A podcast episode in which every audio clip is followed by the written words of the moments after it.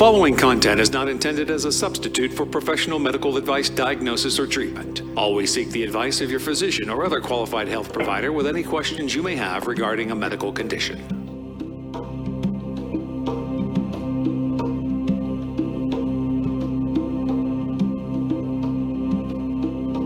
Hello, and welcome everybody to Always Another Way podcast.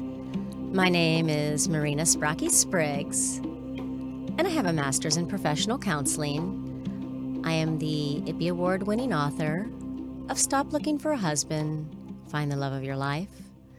I'm also the author of Nasty Divorce, A Kid's Eye View. I write positive divorce advice for the HuffPost, and I'm trained in clinical hypnosis. And this podcast speaks to out of the box thinkers, and it's for those who hear the call of hope in always another way. And if you are very rigid and completely set in your beliefs, then this probably isn't your cup of tea. However, you should note taste can and do change. And I just want to thank everyone again listening to this podcast and want to put another super huge favor out. If you could go to iTunes and search for Always Another Way podcast in the search bar, subscribe, and rate it. I would be eternally grateful. The more ratings we get, the more people that can hear it, and the more people that can go another way.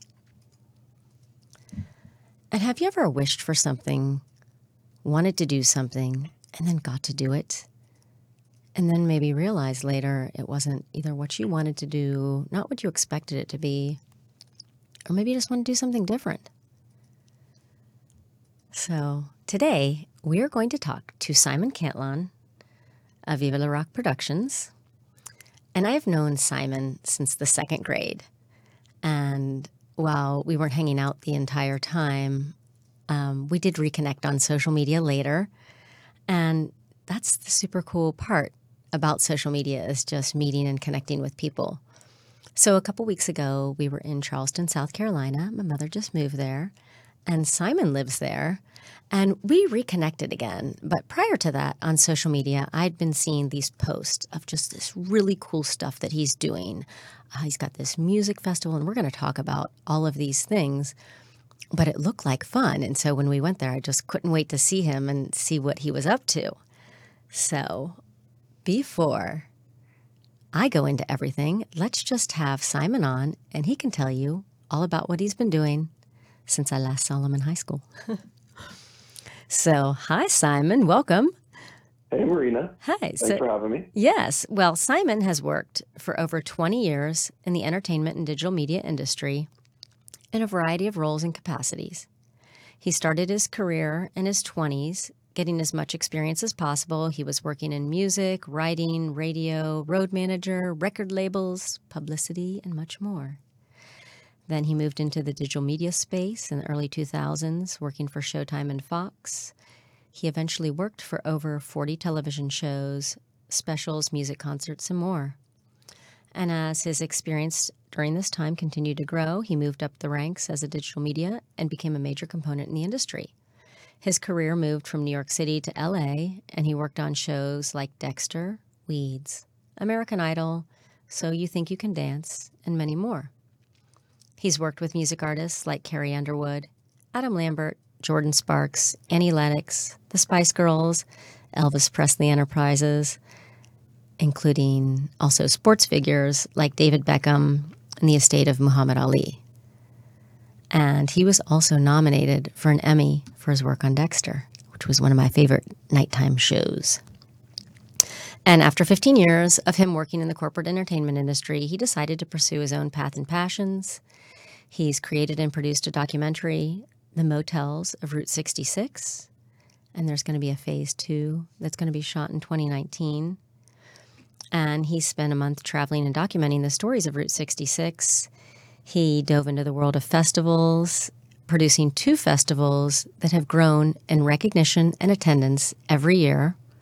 One is called Rockabilly on the Route in New Mexico, in the Rockabilly, I'm going to mispronounce that, but you can fix that in Charleston. And these are mid century celebrations, including classic cars, vintage bike shows, live music from around the world, contest, including this ever popular pinup contest. And so, before I go any further, Simon, let's just, um, since I gave kind of the whole bio, let's kind of start with your beginnings in the entertainment industry. So, you, um, you know, college, here we go. Yeah, um, I knew I wanted to work in the entertainment industry. I wasn't really sure what exactly I wanted to do, so I sort of just dove in. And like you had said, I, I got as much experience as I could. I worked in radio, I did all sorts of different things. And then in the early 2000s, I moved to New York City. I was in Boston before that and um, was working for the Knitting Factory for their record label group. And things kind of went belly up with them. They fired about 180 of their employees overnight and we're down to a staff of seven. And I was sort of left with, what do I do next? So Showtime had an ad for a digital media position. And at this time, I know it's hard to believe, but digital media was somewhat in its infancy and it wasn't really a well known entity yet. Um, the internet was still somewhat new as far as being, you know, a mainstream um, thing. So I went and interviewed for them. I got the gig. It was a six month contract working on a show called Queer as Folk, which was going to make its debut.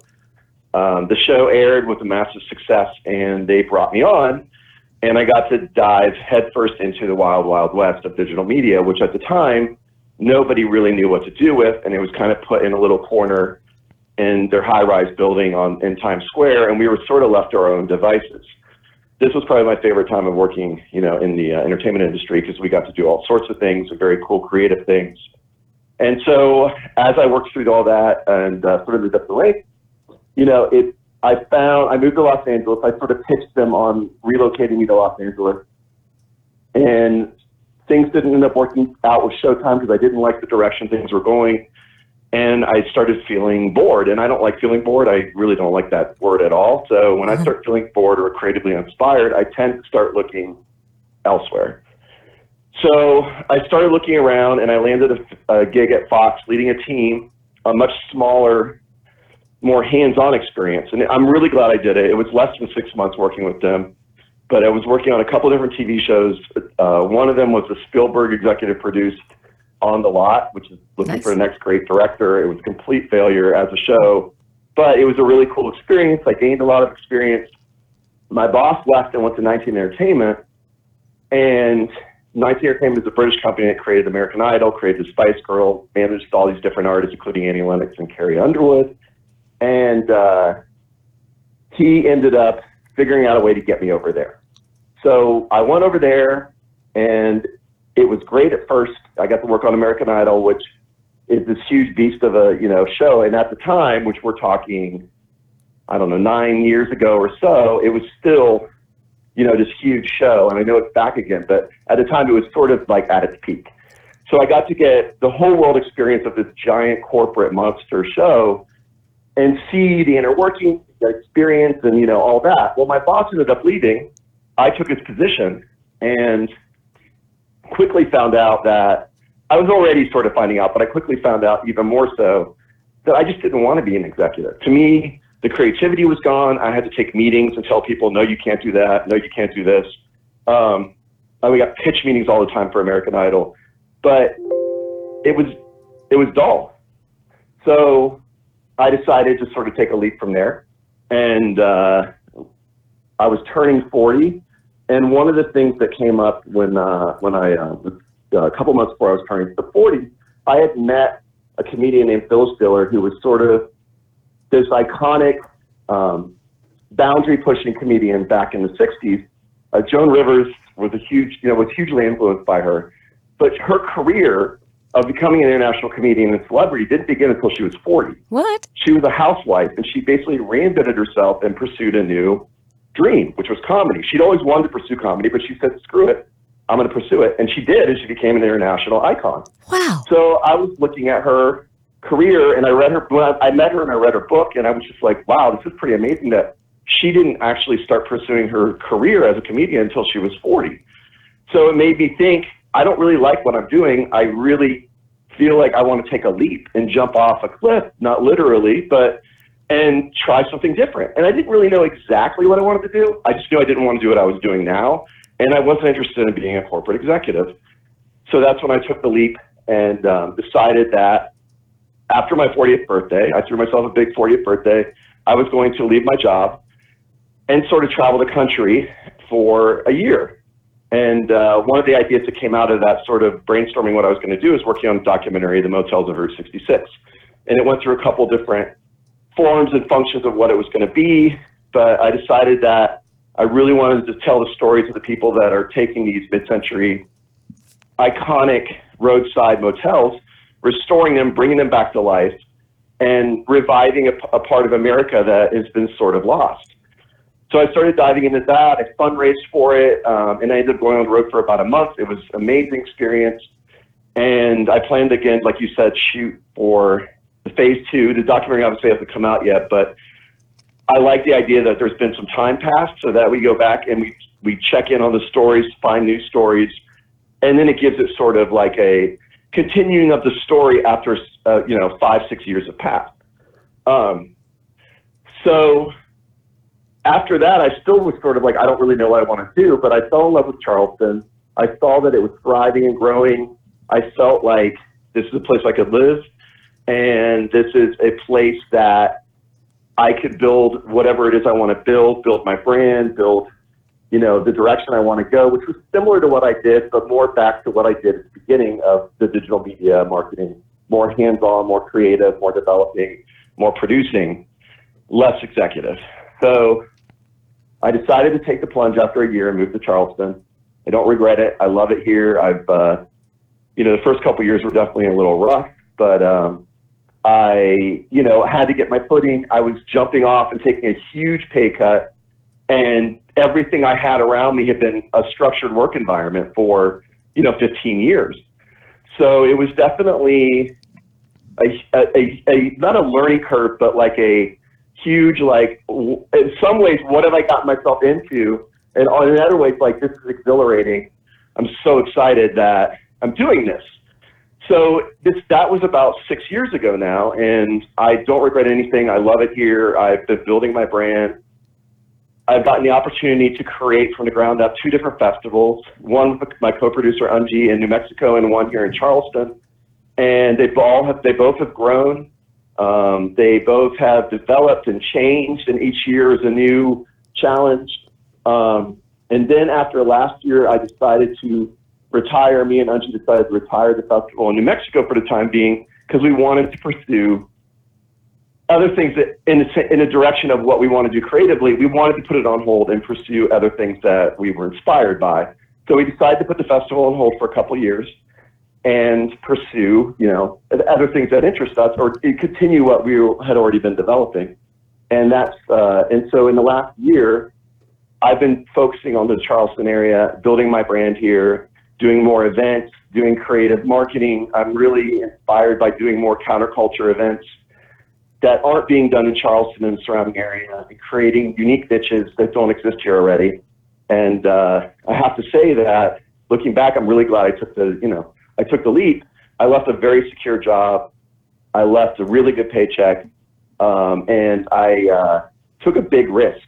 But I figured, you know, if things don't work out, I could always go back to corporate America if I felt like I had to. But that was way at the bottom of my list of things I wanted to do. Okay, let's um, uh, real quick. Go let, ahead, me, I'm sorry. let me just ask you like about that. So it just like the story just flowed really nice. How you just went from one thing to another, and just the confidence that you had to just kind of say, okay, and it kind of started with, oh, when I'm bored, I don't like to do that. And there are so many people that are bored, don't like their jobs, or are not happy. And the story you just told made it just sound like, uh, yeah, just kind of switch it up a second. Was it that really easy of just, hey, I'm going to take a chance and switch? Or did you like, did you sweat for a second? you know. I definitely had nights where I woke up in a cold sweat for sure. Okay. I mean, and especially the first two years, they were rough. I mean, I took a huge pay cut. Like I put myself a little bit in debt. I wondered what I was doing, but I just did not want to go back to a nine to five, you know, and there's nothing wrong with that. Everything's for, you know, certain people, but I just, that wasn't for me at, you know, at this particular time in my life. Okay, super cool. Yeah. So so there was some sweating in that going back and forth, and then so you had this creative idea, and um, and then what did you face any difficulties as you were like going to this, or did you find I'm just going to go with my creative flow and then sort of have a peace with that and met people along the way, or or how did that work out? You know, everything happened happened by chance. If you would have told me I'd be producing, um, you know, mid-century rockabilly festivals, you know, seven years ago, I would have been like, yeah, right um, you know, everything sort of, you know, happened through meeting. You know, I think meeting people and getting to know people and talking about things and all that brings up so many different avenues in life to go different directions and pursue different things.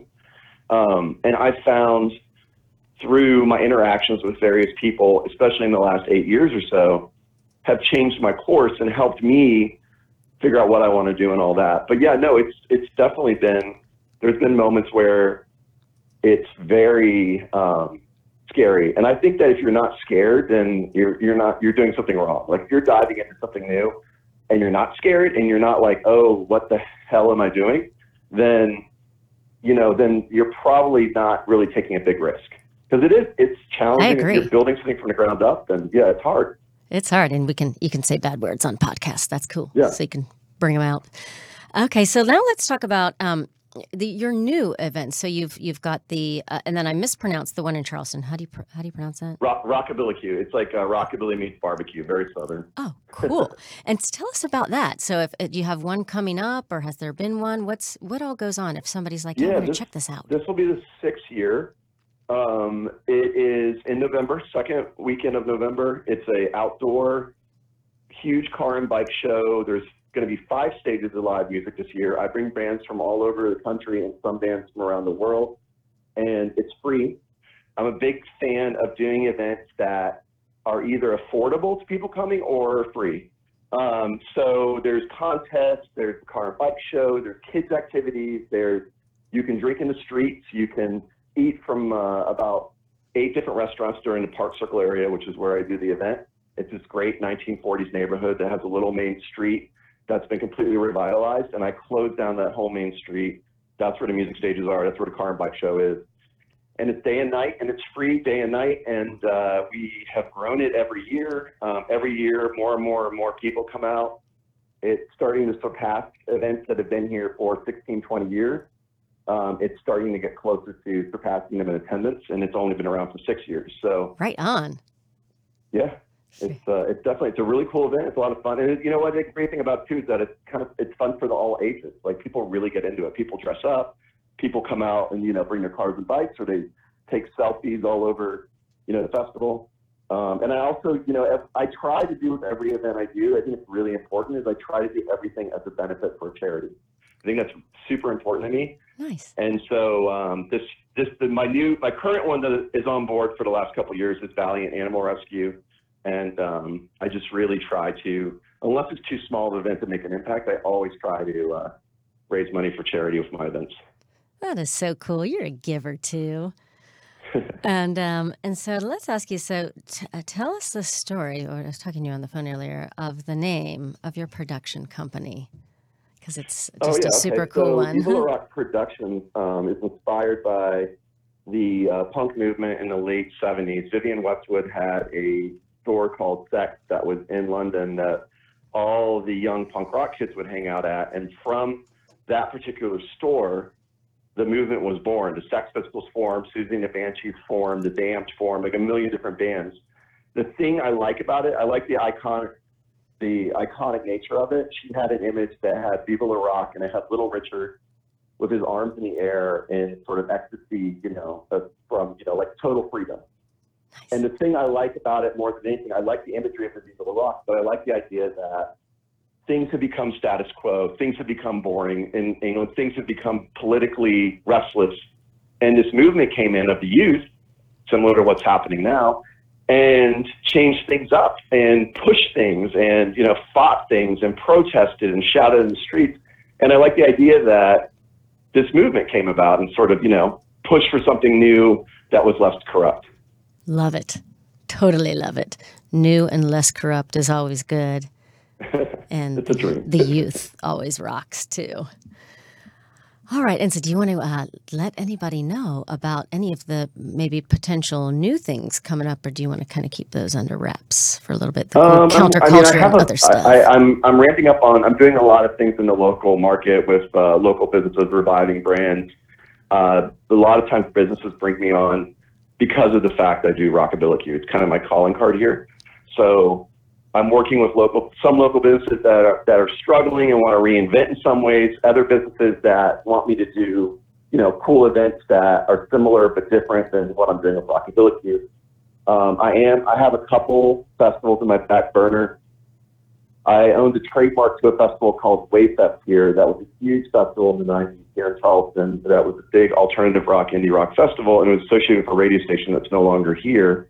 And I spent four years acquiring the trademark and I'm in the, you know, I have plans to bring that back. And within a couple of years, it's going to be a huge endeavor. It'll, you know, have, you know, stadium headline, you know, alternative rock, indie rock, Americana type acts playing.